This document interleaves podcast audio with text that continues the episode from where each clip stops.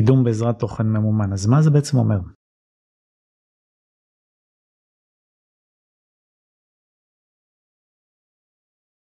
אפשר לחלק את הנושא הזה תוכן מאומן לשתי דברים עיקריים. אחד זה פרסום באמצעות כתבות ממומנות שמפרסמים בכל מיני אתרים עושים את זה בעיקר למטרות של אה, לינקים בניית כישורים להעביר כוח מהאתרים האלה לאתר שאנחנו רוצים לקדם. על ידי הכישורים כי גוגל מסתכל על כישורים עדיין כפרמטר אה, משמעותי בדירוג אתרים בעצם מעין המלצות כאלה. זה משהו שבונה את הכוח והסמכות של האתר שאליו מקשרים. שניים זה קידום על ידי כתבות מאומנות בסגנון של Outbrain, Taboola ודברים כאלה שזה הכתבות האלה שאתם בטח מכירים. סיימתם לקרוא איזה כתבה ומציעים לכם אולי גם יעניין אותך כן כזה רובריקה הזאת של הכתבות הנוספות. בדרך כלל מפרסמים תכנים כאלה בעיקר בשביל חשיפה וסימון קהלים זאת אומרת מעין חשיפה בתפוצה המונית כזאת בלי מיקוד בכלל ממש לקהל רחב מתוך אלה שבחרו להיכנס לכתבה שהכותרת עניינה אותם או משהו כזה אותם מסמנים בעזרת מה שנקרא פיקסל בעצם סוג של צובע את הקהל ואז בעצם מפרסמים לו מחדש בשיטה שנקראת remarketing כל מיני פלטפורמות כמו גוגל פייסבוק ודברים כאלה. אז יש את שתי הדרכים האלה שזה בעיקר האפשרויות של אה, קידום באמצעות תוכן ממומן מבחינת מה שעוזר לקידום אורגני זה בעיקר האופציה הראשונה זאת אומרת בניית לינקים גם אם זה בתשלום גם אם זה לא בתשלום זה לא משנה לינקים בשורה התחתונה שעושים אותם נכון